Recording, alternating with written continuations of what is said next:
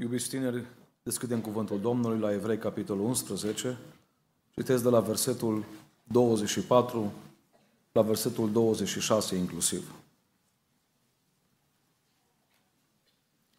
Prin credință Moise, când s-a făcut mare, n-a vrut să fie numit fiul fiicei lui Faraon, ci a vrut mai bine să sufere împreună cu poporul lui Dumnezeu, decât să se bucure de plăcerile de o clipă ale păcatului.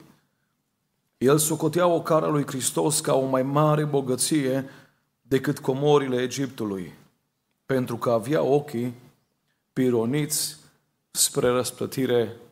Amin. Amin. Vă invit cu respect să ocupați locurile și cred că merită să spunem pentru tot ce a fost și va urma, lăudat să fie Domnul. Amin.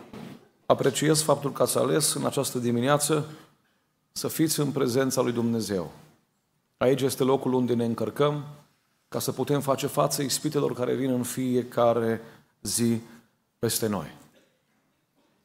Doresc în această dimineață, iubiți tineri, să vorbesc despre alegerea credinței. Baza vieții noastre pe acest pământ reprezintă lucrul în care credem. Și vreau astăzi să ne uităm la fundația noastră. Fiecare om crede în ceva.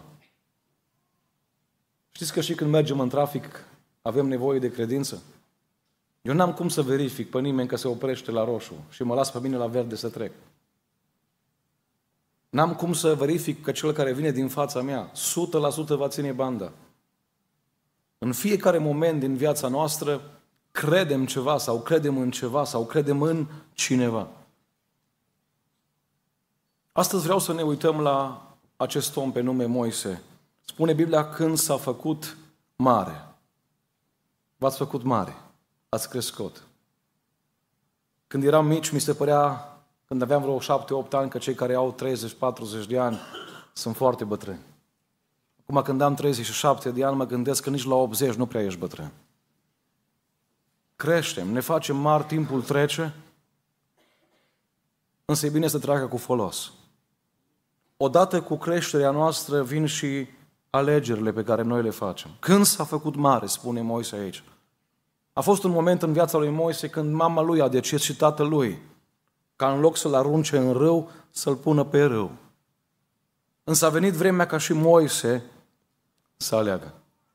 Și Moise a făcut niște alegeri binecuvântate pe care le voi prezenta în această dimineață, pentru că acolo unde a mers Moise vreau să ajung și eu. Nu pot să ajung olimpic la matematică decât dacă fac ce fac olimpici la matematică. Nu pot să ajung unde a ajuns Moise decât dacă fac ce a făcut Moise. Vă amintiți probabil de această imagine. A circulat pe internet în urmă cu patru luni de zile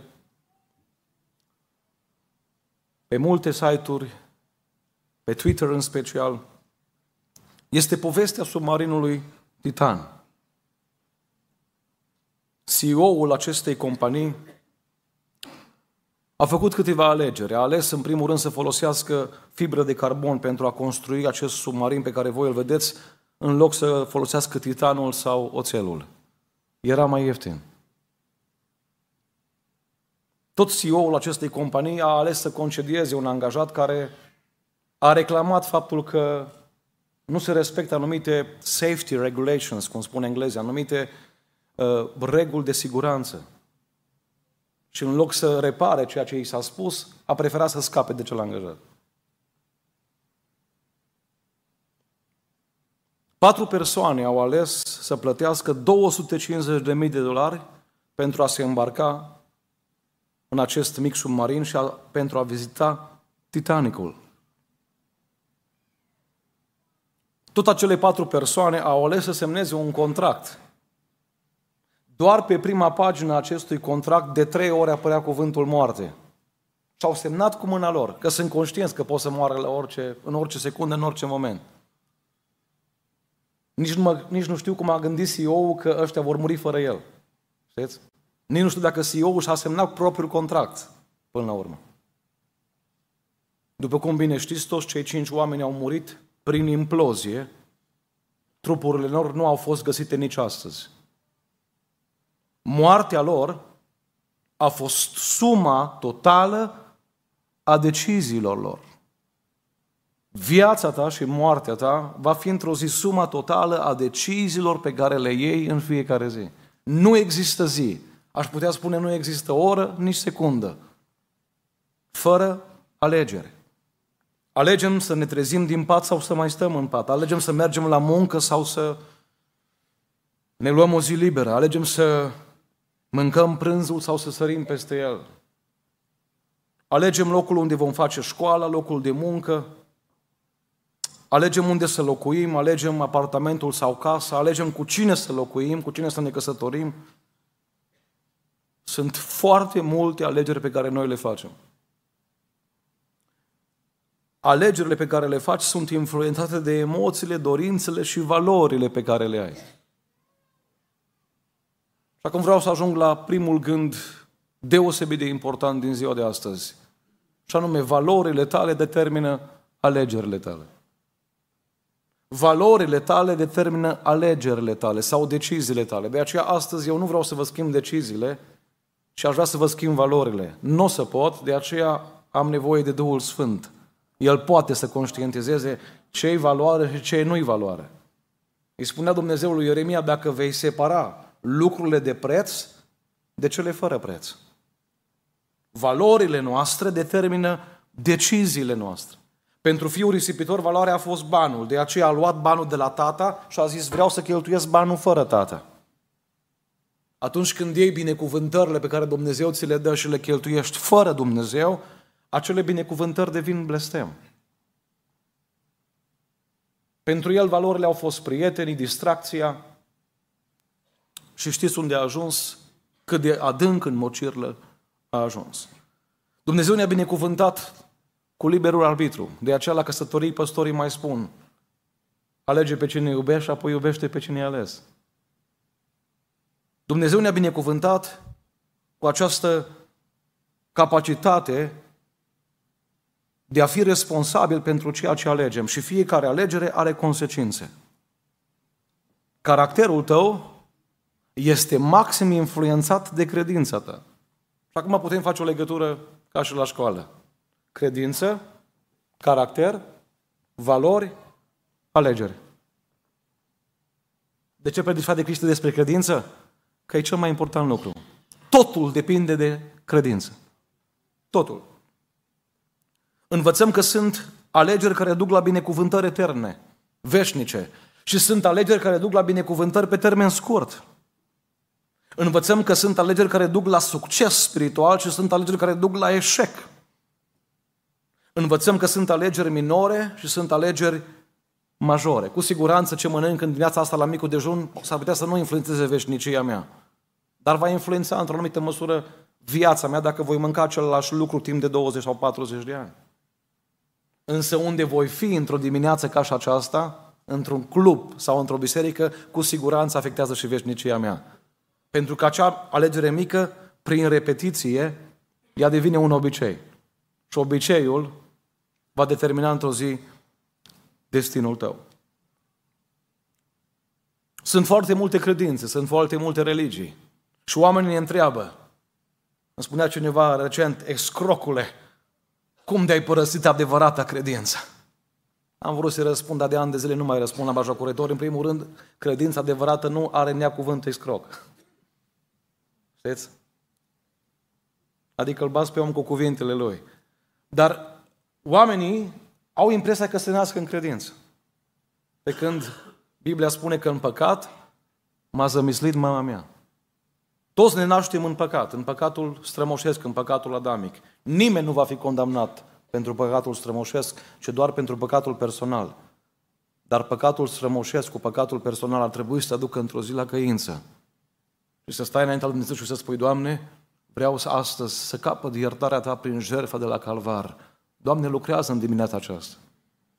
Iubiții mei, de unde știu dacă merg cu adevărat prin credința în Hristos? De unde știu dacă aleg cu adevărat credința care e bună?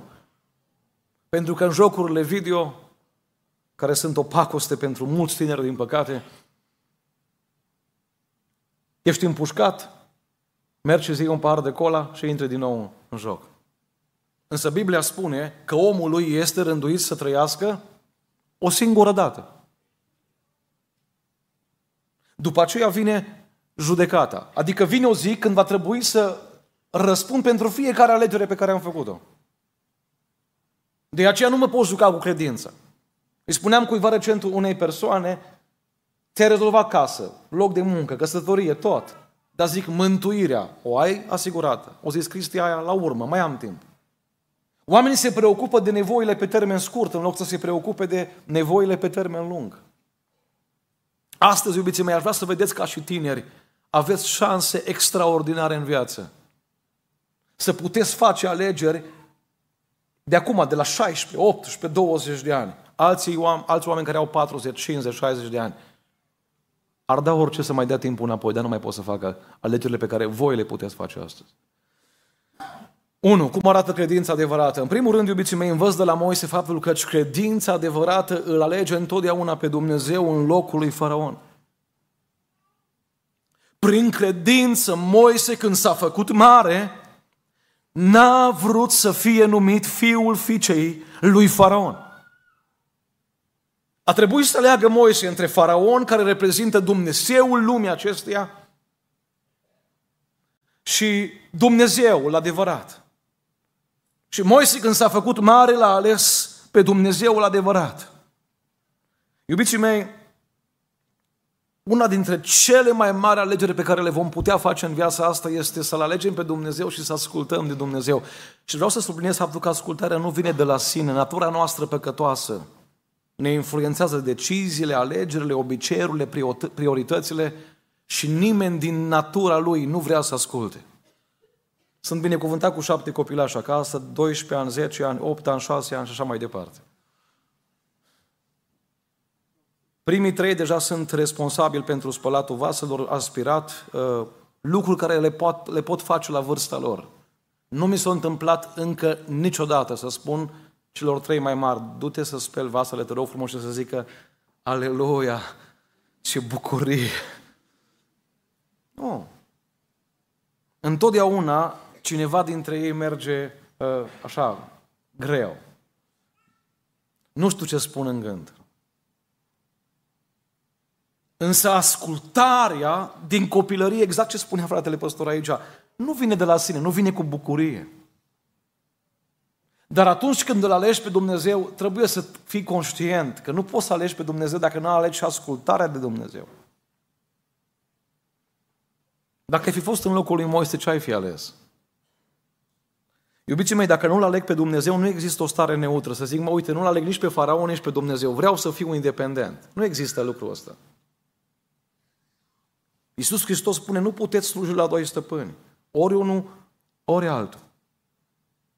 Diavolul îți va da lucruri groasnice dacă nu-L alegi pe Dumnezeu. Atenție, n-am spus dacă-L alegi pe diavolul. Implicit, dacă nu-L alegi pe Dumnezeu, îl vei alege pe Faraon. Nimeni nu spune când păcătuiește, eu l-am ales pe diavol. Nu, nu. El implicit face acel păcat pentru că l-a ales pe diavol.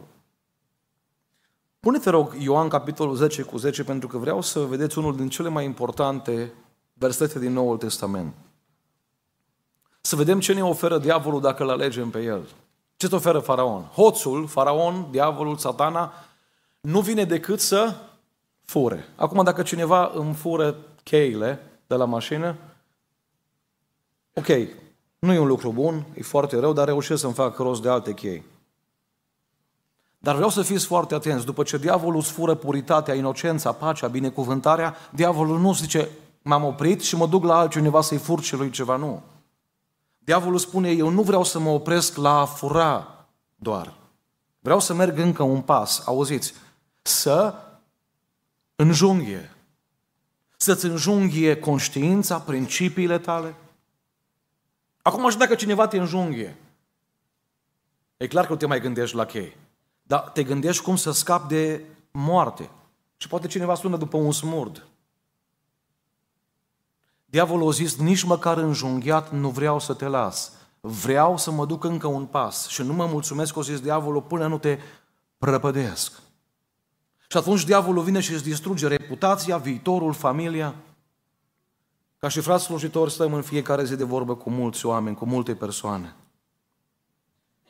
Și astăzi aș vrea să strig, dacă aș putea aici la Balbinii, și să spun așa, nu privi doar la ceea ce îți oferă diavolul, plăcere pe termen scurt, distracție, divertisment, Uită-te și la ceea ce îți ia diavolul, pentru că niciodată diavolul nu ți oferă ceva gratis. Lui Esau, diavolul îi dă ciorba de linte și ia binecuvântarea. Lui Samson îi dă cea mai frumoasă femeie de la filisteni și ia ochii. Lui Iuda îi dă arginții și ia veșnicia. Atunci când mergi la piață să cumperi ceva, nu te uiți doar la ce ți se dă, te uiți și la prețul care ți se cere. Și dacă raportul valoare-preț nu e cât de cât egal, nu o să dai bani aceia, nu? Și dacă ești atent la o pereche de blugi, la niște Adidas, și nu dai 10.000 de euro pe pereche de tenis, de ce nu ești atent și în domeniul spiritual să vezi ce tranzacții faci? În urmă cu două marți, la biroul pastoral din Deva, a intrat un bărbat. Am dat mâna cu dânsul, a făcut două ore și ceva să ajungă până la noi la biserică și urma să mai facă încă două ore și ceva să ajungă acasă. Și am zis, cu ce pot să-ți fiu de folos? Și au zis, frate Cristi, am o singură dorință, lasă-mă, te rog, să plâng. Am 37 de ani de viață, încă n-am întâlnit o persoană care să zică, lasă-mă să plâng. Și s-a pus pe scaun și minute întregi obocit. Inițial am crezut că a avut un accident, că și-a pierdut soția, că și-a pierdut un copil. Și apoi l-am întrebat când am reușit să-l întreb, de ce plângi? Și el a zis, frate Cristi, aveam 10 ani, 11 ani când bunica mă ducea la biserică. Am crescut și sunt familiarizat cu biserica. Însă a venit vremea când a trebuit să aleg și întotdeauna mi s-a părut că cei în afara gardului e mai frumos decât cei în interiorul staulului. De 25 de ani, frate Cristi, n-am mai intrat într-o biserică. 25 de ani în afară de crimă le-am făcut pe toate. Nu dau numele lui, protejez identitatea lui. Le-am făcut pe toate în afară de crimă. 25 de ani avea să-mi spună el, am căutat fericirea în brațele diavolului. Și l-am întrebat, ai găsit-o? Și o zis, dacă o găseam, nu eram aici în seara asta. Tot programul ăsta de rugăciune, marți seara avem rugăciune, zice, o fost pentru mine. Fiecare îndemn o fost pentru mine. Când am ajuns în curtea bisericii, o zis el așa, am auzit vocea diavolului, nu intra acolo că pocăiții râd de tine. Și l-am întrebat, o râs careva și o zis, nu. A fost ultima minciună a diavolului prin care o vrut să mă țină. Iubiți tineri, nu am înregistrat în viața mea pe nimeni, deși am fost înregistrat nu odată. Că dacă ești un om sincer și transparent, nu te ocupi cu mizerii din astea. Dar, dacă aș fi înregistrat persoana aceasta să vedeți cum plângea și câte regrete ar avea, vă promit că niciunul dintre voi n-ar spune nu-l cred pe omul ăsta, ci vreau eu 25 de ani să experimentez toate eșecurile lui. Ce vei face în această dimineață? Înțeleptul întotdeauna învață din greșelile altora. Cei mai mulți însă învață din greșelile lor. Iubiții mei, atunci când păcătuim, avem în noi un sentiment de vinovăție. Spunea un doctor psihiatru, 70% din pacienții mei ar fi eliberați astăzi de medicament și de orice stres, depresie, anxietate. Dacă cineva, cu cât mic, o zis el, noi știm că e cu cât mare, le-ar putea lua sentimentul ăsta de vinovăție. Asta face diavolul după ce păcătuiești, după ce a trecut momentul de plăcere, îți arată vinovăția, povara aceea. Trebuie să ne străduim, iubiții mei, în mod conștient să-L urmăm pe Hristos în fiecare zi pentru a trăi o viață de credincioșie față de Dumnezeu. Alegerile tale vor influența viitorul tău. Prima provocare care o am astăzi pentru tine și o să de Cristi dacă știam că așa de basic e seminarul ăsta, nici nu veneam. Cum adică? Păi sunt în biserica pentecostală de 20 de ani și tu spui să-L aleg pe Dumnezeu? Da. Pentru că avem o grămadă de tineri crescuți în biserică, născuți în biserică. Dar dacă te uiți în viața lor, îți dai seama că nu l-au ales cu adevărat pe Dumnezeu, nu s-au contopit cu adevărat cu Dumnezeu. Doi, totul la Moise mă uit și înțeleg că credința adevărată va mai face o alegere. Va alege sfințenia în locul păcatului. Ci a vrut mai bine să sufere împreună cu poporul lui Dumnezeu decât să se bucure de plăcerile de o clipă ale păcatului. Iubiți tineri, indiferent ce confesiune religioasă aveți, cei mai mulți oameni l-ar alege pe Dumnezeu cu o singură condiție, să nu urmeze punctul 2. De aceea prinde foarte bine uh, acest curent care vine astăzi. Odată mântuit, pentru totdeauna mântuit. Și face ravagii și în bisericile noastre. Spunea cineva recent pe Facebook, da, sunt pocăit, m-am pocăit, dar să nu uiți că Dumnezeu m-a iertat și de trecut și de viitor. Pot să fac orice păcat în viitor, sunt mântuit. Ori Pavel spune altceva. Ori Biblia spune altceva. Să ne ducem pocăința, mântuirea până la capăt. Cum? O să stau, fac orice, că Doamne mă iartă. Nu. Cu frică și cu, temu, cu tremur. Doamne ajută-ne la asta. Iubiții mei, oamenii nu au o problemă în alege pe Dumnezeu. Oamenii au o problemă în a alege pe Dumnezeu și sfințenia. Dacă îl alegi pe Dumnezeu, vei alege să fii ca și Dumnezeu prin atributele acestea ale sfințeniei, ale iertării, ale dragostei. Iar Biblia spune că Dumnezeu urăște păcatul. Proverbe 6 cu 16. Șase lucruri urăște Domnul și chiar șapte îi sunt urâte. Ochii trufași, mândria, da? Limba mincinoasă, mâinile care varsă sânge nevinovat, inima care urzește planuri nelegiuite, picioarele care aleargă repede la rău, martorul mincinos care spune minciuni și cel ce urăște certuri între, cel ce stârnește certuri între frați. Astăzi te întreb, urăști ceea ce Dumnezeu urăște și iubești ceea ce Dumnezeu iubește? Iubiți tineri, păcatul întotdeauna este dulce în momentul când îl făptuiești, dar întotdeauna aduce amărăciune ani de zile. Sfințenia este amară pe moment, însă întotdeauna este dulce pe termen lung. Cea mai bună perină în viață este o conștiință curată, iar sângele lui Isus Hristos de la Calvar în dimineața aceasta poate să-ți dea o conștiință nouă, o viață nouă. Atâția tineri văd doar distracția, plăcerea, ce bine e să fii cool, să fii în pas cu ceilalți. Noi, ca slujitori, vedem însă regretele, lacrimile, mărturisirile, consecințele alegerilor făcute cu 10, 15, 20 de ani în spate. Există un cuvânt ebraic, acarit se numește. Acest cuvânt înseamnă ce vine după, ce vine la final, ce vine la sfârșit. Întotdeauna se referă la consecințe, la efecte. Ce vreau să vă spun astăzi cu siguranță este că diavolul nu-ți arată acaritul. Diavolul întotdeauna îți arată plăcerea păcatului, dar nu-ți va arăta durerea păcatului. Citesc din Proverbe 7 cu 7.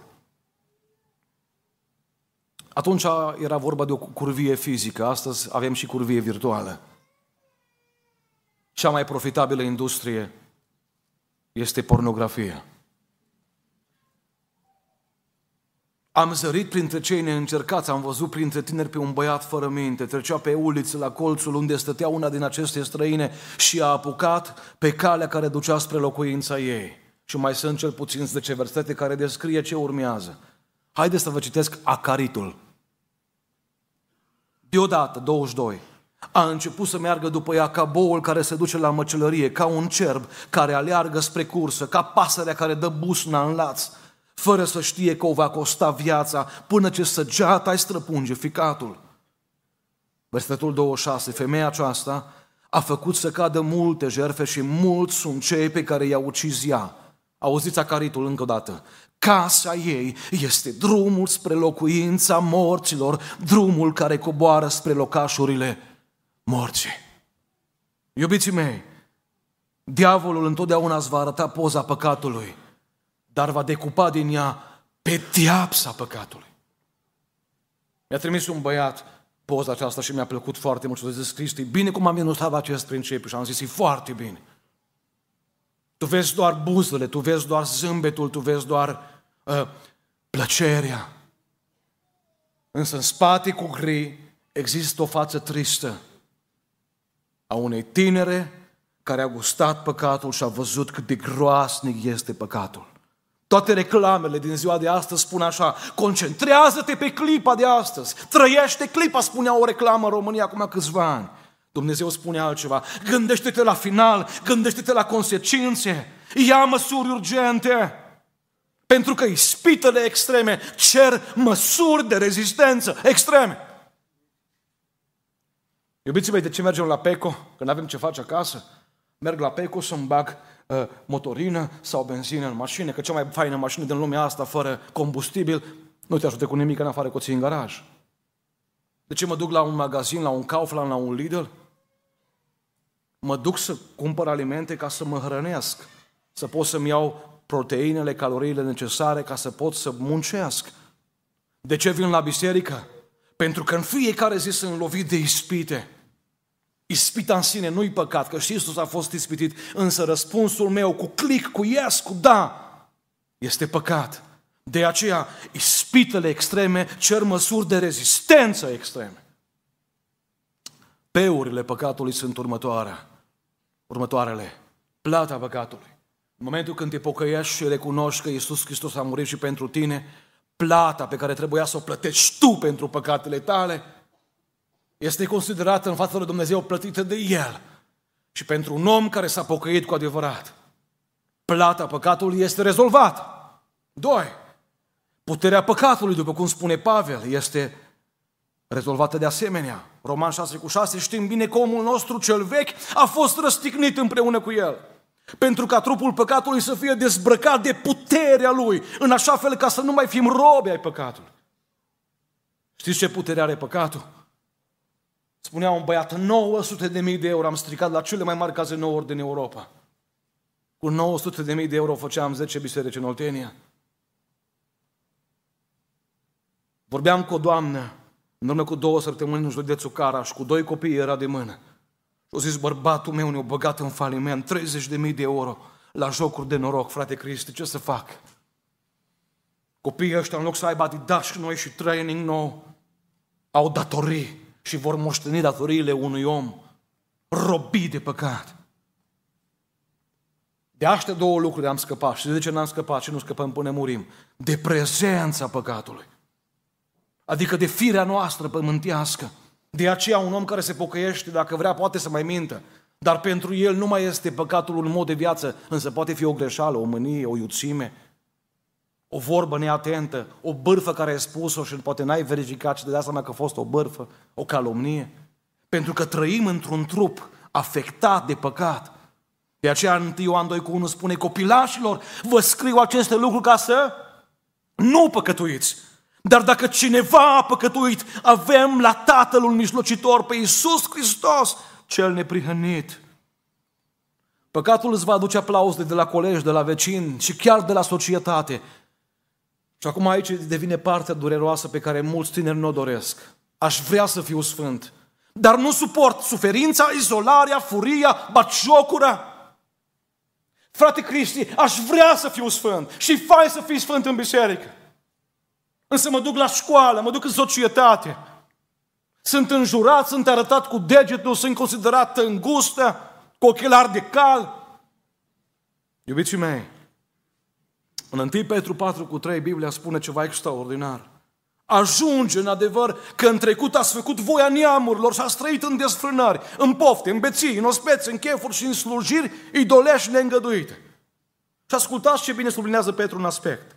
De aceea se miră ei. Acum vă întreb, un om care se miră spune ceva? Un om care se miră spune wow. Numai că un om care se miră și deranjat că tu trăiești frumos și el nu, în loc să spună wow, spune o bajocură, spune o jurătură. De aceea se miră ei că nu alergați împreună cu ei la același potop de desfrâu. Și ce fac cu voi? Vă bajocoresc. Acum ați înțeles ce spune Biblia despre Moise. A vrut mai bine să sufere cu poporul lui Dumnezeu. Iubiți tineri, va trebui să vă asumați în această zi că dacă veți umbla cu Dumnezeu, batjocura nu vă va ocoli. Eram copil și recunosc că mai dădeam cu pietre să mai cadă câte un măr din copac. Dar în salcii n-am dat niciodată, nu mă mere. Numai în cireș. Numai pomul cu roadă lovit. Ești înjurat pe nedrept, ești batjocorit pe nedrept, ești blestemat pe nedrept. E cea mai mare dovadă că mergi pe sens invers cu diavolul. Că dacă mereai împreună cu el, te bătea pe umăr. Și spuneai, bine, colegul, bravo, i-ai tras pe fainele ăla. I-ai spus că o bătrânică umbla cu mașina în Germania. Când ai dat kilometri în spate, nu i-ai spus. Nu, nu, nu. De aceea, iubiții mei, astăzi nu vă chem la penticostal, la baptiști. Nu vă chem la ortodoxi, la catolici. Nu vă chem la o pocăință ușoară și simplă. Însă vă chem astăzi să-L alegem pe Dumnezeu, să alegem Sfințenia și să înțelegem că batjocura din partea oamenilor poate fi maxim 70-80 de ani, hai 100 de ani. Și apoi urmează o veșnicie întreagă, în ghilimele, că veșnicia nu e întreagă, că e fără sfârșit. Ce preferi? O viață ușoară, frumoasă, aplauze de la oameni și apoi în, în iad cu diavolul? Sau o viață izolat, bajocorit, făcut cu ou și cu oțet? Aici e testul bisericilor noastre. Că am vrea cumva să fim, să fim pocăiți, dar când suntem afară în lume, să nu se mai vadă că suntem pocăiți. Asta, asta ne-am dorit.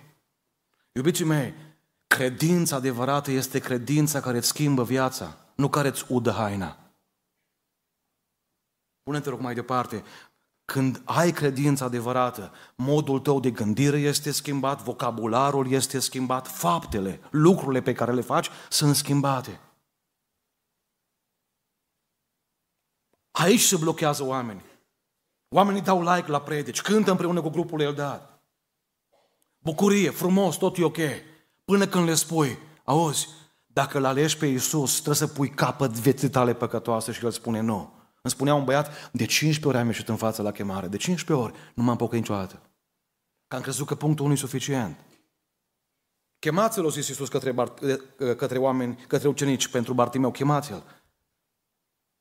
Dar Bartimeu nu s-a întors să meargă înapoi în șanță sau pe marginea șanțului să țeșească mai departe. Spune Marcus tăci cu 5.2 și a mers pe drum după Iisus.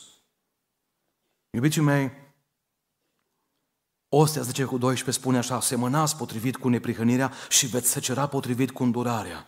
Desțeleniți-vă un ogor nou. Este vremea să căutați pe Domnul ca să vină și să vă plouă mântuire. Cred că asta este problema cu care ne confruntăm ca și biserici astăzi. Am diluat foarte mult trăirea cu Dumnezeu. De aceea impactul nostru în societate este foarte scăzut, pentru că siropul ca și esența al pocăinței a devenit foarte diluat. Am vrea cumva să nu se mai vadă mare diferență între noi și ceilalți. Astăzi, dacă te pocăiești cu adevărat, se va vedea o diferență. Amin. Pocăința doare. Pocăința aduce lacrimi în inimă, dar nu uita, după operație vine vindecarea. Thomas a fost capelan în timpul războiului civil și pastor între 1869 și 1895. A mers într-o zi la dentist și nu erau condițiile de astăzi și anesteziile de astăzi. Și a fost întrebat de către dentist în timp ce acesta lucra acolo, doare? Și Thomas a răspuns, desigur că doare. Este în afacerea ta, ca și în profesia mea. Trebuie să rănim înainte să ajutăm. Trebuie să doară înainte să fie vindecare. Iubitul meu, dacă îl alegi pe Dumnezeu astăzi, dacă alegi Sfințenia, nu poți să alegi lucrurile astea fără o durere foarte mare a păcatului care l-ai făcut până astăzi. Și dați-mi voie să mai subliniez ceva. Niciodată nu o să mă las de păcatul care îmi place, ci doar de păcatul care mă doare. Dacă nu conștientizez că acel păcat l-a pus pe Iisus pe cruce, nu o să mă las în veșnie. O să continui să meste corbii după ce fumez Marlboro. O, că știu din ăștia. O să continui să trăiesc o viață duplicitară. O să rămân doar la punctul 1, l-am ales pe Dumnezeu. N-ai văzut că la worship sunt cu mâinile sus? Și atunci trebuie să faci ceva, să vii să bagi lumini în biserici, fum în scenă, ca să facem un feeling, să simțim ceva. Și oamenii trăiesc sub această tragedie. God is good, Jesus is good, Jesus is love. Și merg înapoi în pornografie și merg înapoi în minciună. Și merg înapoi în păcat. Doamne, eliberează-ne astăzi! Moise când l-a ales pe Dumnezeu, nu a zis, auzi, îl aleg pe Dumnezeu, dar nu plec de la palat. Nu, nu, nu. O zis, sunt conștient. În momentul când l-am ales pe Dumnezeu, pustia mi-a asigurată. Dar vine ceva frumos după pustie. Vine Canaanul. Pentru nou, pentru Vechiul Testament, promisiunile erau pământești, bogății pământești, lapte și miere, case frumoase. Asta era, asta era golul, asta era celul. În Noul Testament avem Canaanul sus în cer. Avem bogății veșnice. Între stările noastre de o clipă, spunea Pavel, lucrează pentru noi o greutate veșnică de slavă. Și trei, credința adevărată va alege raiul în locul pământului. El socotea o cara lui Hristos ca o mai mare bogăție decât comorile Egiptului pentru că avea ochii unde? Ochii pironiți spre răsplătire și asta vreau să fie provocarea tinerilor din Cluj și din România la fiecare alegere pe care o fac. Nu te uita la lucrurile care diavolul ți le pune în față. Încearcă să privești totul pe termen lung. Oamenii de afaceri de succes, întotdeauna când își planifică businessul și fac business planul, întotdeauna merg pe 5-10 ani de zile. Ei planifică pe termen lung. Eu am astăzi o provocare mai mare pentru voi. Haideți să mergem nu pe 5 ani de zile. Haideți să mergem pe veșnicie cu planificarea. Moise s-a gândit ce poate să mă ofere uh, Chiops, Chefren și Micherinos, piramidele Egiptului. Ce poate să mă ofere faraon? Că faraon rămâne în istoria lumii. Moise rămâne în istoria lui Dumnezeu. Bun, să fie tot Clujul meu. Să trag țape la tot, să mă îmbogățesc peste noapte, să min, să fur, să fac. Dar tot cu lingură pot să mănânc. Și tot la 2 metri sub pământ o să ajung. N-ați observat în cimitir ce strângi stau oamenii, nu se ceartă unul. Și când sunt în viață nu le ajunge o mie de hectare. Viața asta, iubiții mei, se termină într-o zi. Și asta îmi place la, la Moise foarte mult. Întotdeauna avea, a avut ochii pironiți spre răsplătirea de sos. De aceea e foarte important noi ca și tineri, unde privim? Obișnuiesc să spun pentru căsătorie la tineri, într-un mod special, nu te uita doar la corpul ei. Corpul se modifică după câteva nașteri. Asta dacă nu crește câini și pisici 20 de ani sau 30. Dar corpul se modifică. Nu te uita doar la mașina lui. Că s-ar putea să vină o criză financiară în care să umblăm toată România pe jos. Și atunci nu o să mai spui iubi. Că nu mai poți să spui că ți-a plăcut numai mașina lui. Încearcă să privești totul pe termen, scurt, pe termen lung, nu doar pe termen scurt. S-ar putea la care câștigă 3.000 de lire în Anglia astăzi să ajungă pe ajutor de șomaj. Ce faci? Pleci de la el?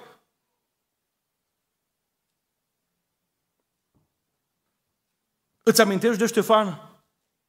El a trăit o viață sfântă, iar sfințenia aduce suferință. Fapte 7 cu 5, 9, aruncau cu pietre în Ștefan care se ruga și zicea, Doamne Iisuse, primește Duhul meu.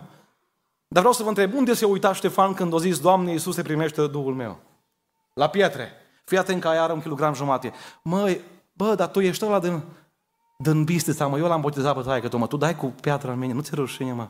Extraordinar. Așa au zis?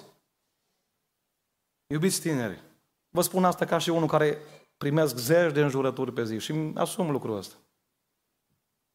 M-a anunțat Facebook într-o zi că am ajuns aproape la o mie de comentarii blocate, după termen de înjurături.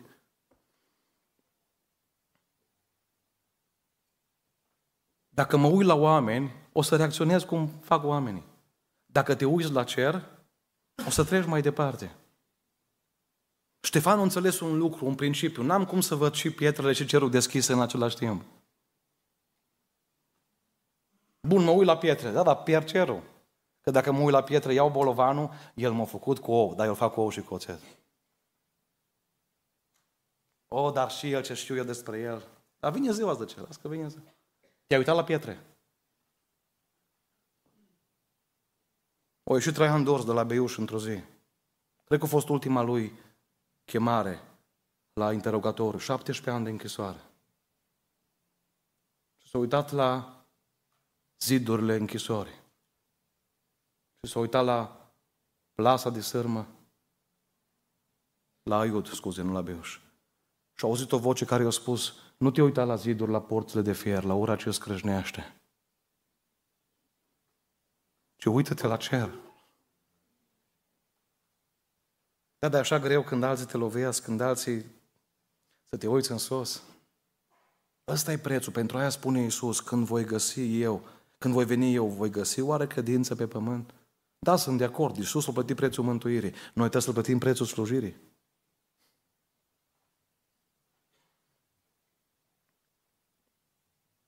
...85% din informația care vine în mintea noastră vine prin ochi.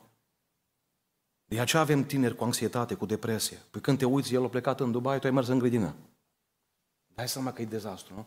Toată ziua stai pe Insta și faci scroll. Da? Mă, dar ce poșetă de la Shein și-o luat. Eu, eu nimic. Eu nimic. Iubiții mei, voi zâmbiți, dar eu vă spun că asta e realitatea.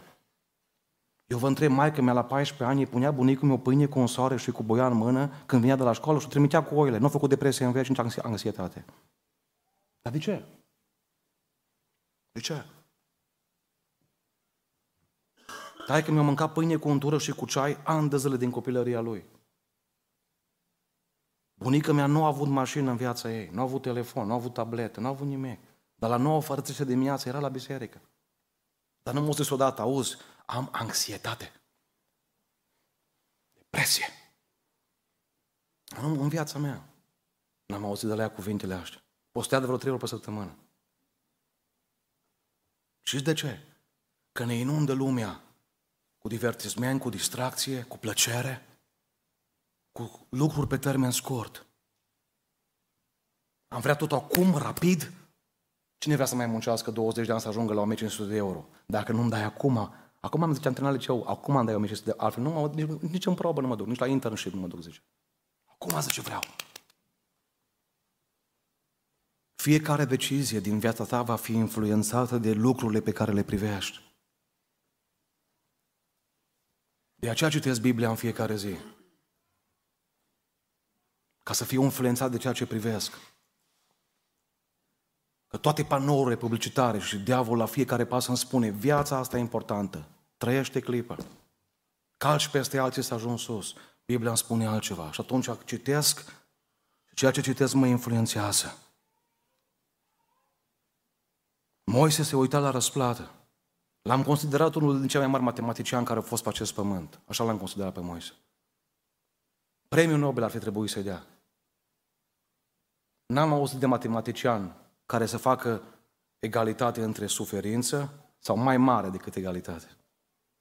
Auziți, el socotea o cara lui Hristos. Ați auzit de vreun matematician care să zică o cara mai mare sau egal cu un miliard de euro? N-am auzit.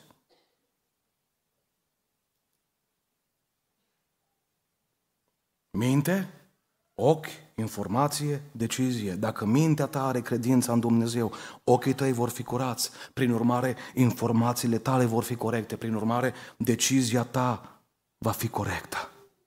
Unde te uiți în fiecare zi? Aveam atâta informație lângă noi și confundăm informația cu revelația. Avem puțină revelație și multă informație. Spuneau cei de la World Economic Forum, care conduc lumea și care își vor aplica planul diabolic în anii care vin. Dați-le droguri la tineri și video games. Și apoi putem să facem ce vrem cu ei. Eu spun altceva, dați-le cuvântul lui Dumnezeu la tineri. Ca să leagă corect, să leagă veșnicia. Astăzi va trebui să alegi. Să alegi pe Dumnezeu în locul lui Faraon. Ești gata să faci asta? Să alegi sfințenia. Da, Dumnezeu mă ierta prin pocăință de păcatele trecutului, dar de astăzi urmăriți cu toții pacea și sfințirea fără de care nimeni nu va vedea pe Domnul. Pe Domnul. Era în clasa 4. Atunci nu era cu F, B, cu B, cu I. Era cu note. Trei ani la rând am încheiat cu 10 pe linie. În al patrulea an, clasa 4 am luat un 9, colegul la 10 și am trecut pe locul 2. Am crezut că, din cauza că eu aș deștept, pentru aia am luat 10. M-am încrezut în mine, în forțele mele. Și au zis profesoara către părinții, învățătoarea către părinți, școala a hotărât să-i trimite la mare pe pruncii ăștia care au avut premii 1, 2 și 3. Și părinții nu au vrut să mă lasă. O că nu-i locul meu la Mamaia între o mie de oameni dezbrăcați. Le-am zis că oricum mă duc. Și atunci am ordat ultimii bani din casă care au avut și au zis, du-te. Oricum nu avem nevoie că o să fim în post toată săptămâna până te întorci. Nu știu dacă am spus mulțumesc. I-am băgat acolo un geamantan undeva jos și am plecat. Știți cu ce gând am plecat? N-am nevoie de biserică. Nici de ser de tineret. Am note bune, îți deștept, mă duc să mă distrez. Numai că n-ai cum să te distrezi când cineva postește acasă, poți să ai toată șaurma din lume și pizza. N-ai cum să te distrezi. Marți, la Costinești Sud, am profitat de faptul că supraveghetorii noștri nu erau atenți la noi. Știi, când te bazezi pe tine și când te încrezi în tine, ai impresia că niciun val nu stă împotrivă. Aici e problema. Totdeauna când te uiți la tine și la forțele tale proprii, ai impresia că tu le știi pe toate și tu faci față la orice. Și am trecut dincolo de limitele care erau puse. Am zis că mie nu trebuie limite în viață.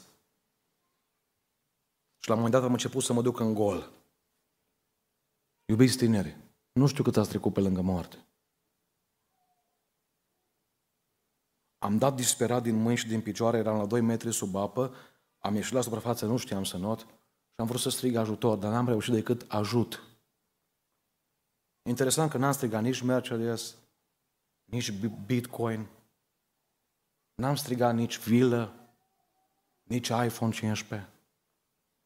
Omul atunci când e în, în, în necaz, în, în greutate, în probleme, când își dă seama că cel mai important lucru e viața, ar vrea să mai trăiască. M-am scufundat a doua oară, eram conștient că a doua oară nu mai ies la suprafață. Toată energia mea se epuizează în câteva, în câteva secunde și, bineînțeles, șocul ăla îți blochează și gândirea și nu mai știi ce să faci. Am început să beau apă. În timp ce beam apă sărată, mi-a trecut până înainte toată viața mea. Știți, e ca și un video de pe TikTok, de 30 de secunde comprimat, tot. Tot. Eram în biserică, eram în adunare. Dar n-aveam nașterea din nou.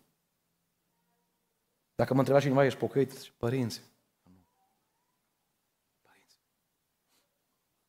Fiecare minciună îți trece, nu, nu pot să vă explic, v-aș fi pus pe proiector, dar n-am cum să compresezi secundele alea. Dar tot îți trece pe fața ochilor. Pentru că noi, Dumnezeu, a pus gândul veșniciei și ești conștient că în câteva secunde, în câteva minute te întâlnești cu El și trebuie să dai socoteală pentru tot. Că dacă nu te-ai dus cu prețul lui plătit, trebuie să mergi cu, să plătești tu prețul pentru păcate. Însă s-a întâmplat o minune. O femeie care era la câțiva metri au, au auzit acel strigăt, ajut. Nu știu cum o găsit sub apă. Că dacă era o piscină de 2 pe 2, găsești ușor. Nu știu cum m-a găsit acolo. M-a luat și m-a dus la mal. Nu i-am spus mulțumesc. Mi se părea incredibil. Incredibil că Dumnezeu mă salvase. Știți ce spunem noi când suntem la greu? După asta mă pocăiesc. Nu m-am pocăit. Au mai trecut trei ani și încă vreo șase, de vreo șase ori am trecut pe lângă moarte. Odată au căzut un tramvai la câțiva mere de mine, la vreo șase mere de mine, cu totul complet. Mă făcea plăcinte dacă mă prindea acolo. Am mai continuat câțiva ani, așa până pe la 14 ani. Eram undeva la o biserică, la balconul unei biserici, într-o seară. S-a făcut chemare într-o biserică din Arad. Nu știu cum am ajuns în față. M-am prăbușit acolo jos. Am plâns. Nu m-a interesat de nimeni. La câteva zile după aia, îmi dat seama că nu e ușor să stau în picioare la școală. Când ziceau colegii, hai să mergem în toaletă să fumăm. Acum zice, hai să ne drogăm, nu mai spune să fumăm. S-au schimbat vremurile. Mi-am dat seama că va fi tot mai greu să, să, să rămân în picioare și am nevoie de ceva care se numește botezul cu Duhul Sfânt. Veneau cu reviste pornografice la școală colegii. Acum sunt telefoanele. La șase ani, vă vine să credeți copiii din România consumă imoralitate. La șase ani. Fac o paranteză, să vedeți cât de gravă e pornografia. Cel mai mare criminal din serie a fost întrebat cum a început totuși, o zis cu pornografie. Mai mult, mai mult, nu m-a săturat nimic, până am ajuns să dezastru, să ucid. Mi-am dat seama că nu rezist, nu o să rezist. Că am nevoie de o putere care vine de sus. Am plecat într-o biserică din Arad, am auzit că e stăruință. Stăruința era undeva așa pe scenă, la cor era scena dreaptă, m-am urcat și eu, au zis păstorul că să ne jos. Și prea mic, zice. Pentru minciuni nu eram prea mic. Jos! Am plecat plângând acasă. Dar atunci am învățat să mă comport frumos cu copiii și de 14 ani. Am plecat plângând, m-a prins bine smerenia aia, că Dumnezeu mai întâi te dă cu capul de beton și apoi te ridică. Diavolul te ridică și apoi te dă cu capul de beton pentru totdeauna.